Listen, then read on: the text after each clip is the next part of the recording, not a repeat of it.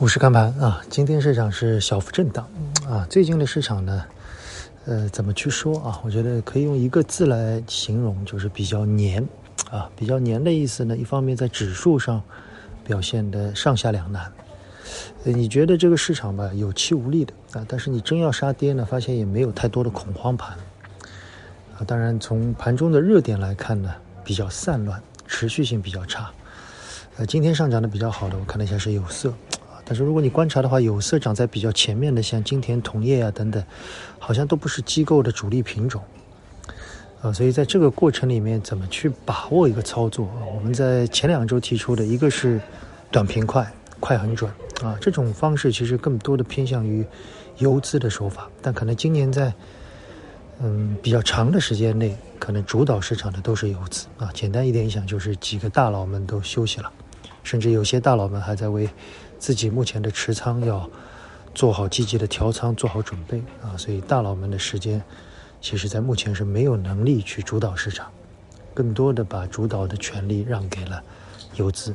而由于在去年四季度指数上涨的过程里面，有接近一大半的股票是跌得稀里哗啦的，所以在这个位置其实没有太大的止损盘，抛压也不重啊！所以有很多的庄股也好啊，小市值的公司也好。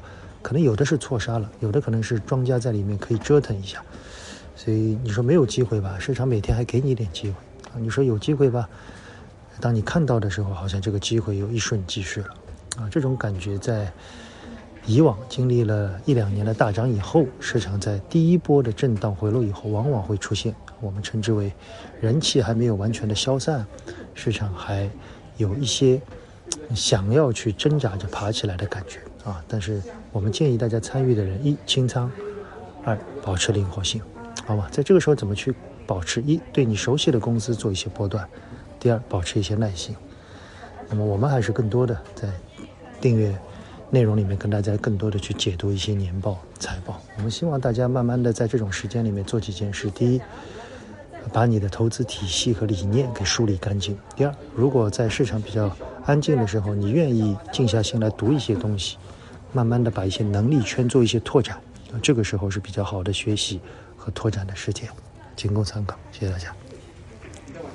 昨天的娓娓道来呢，最后预告一下啊，订阅的内容我们把整个最近可能一季报业绩比较好的板块做了一个梳理，同时把两家银行股近十年的整个的营收情况做了个对比，我觉得对想要学价值的人来说蛮有趣的。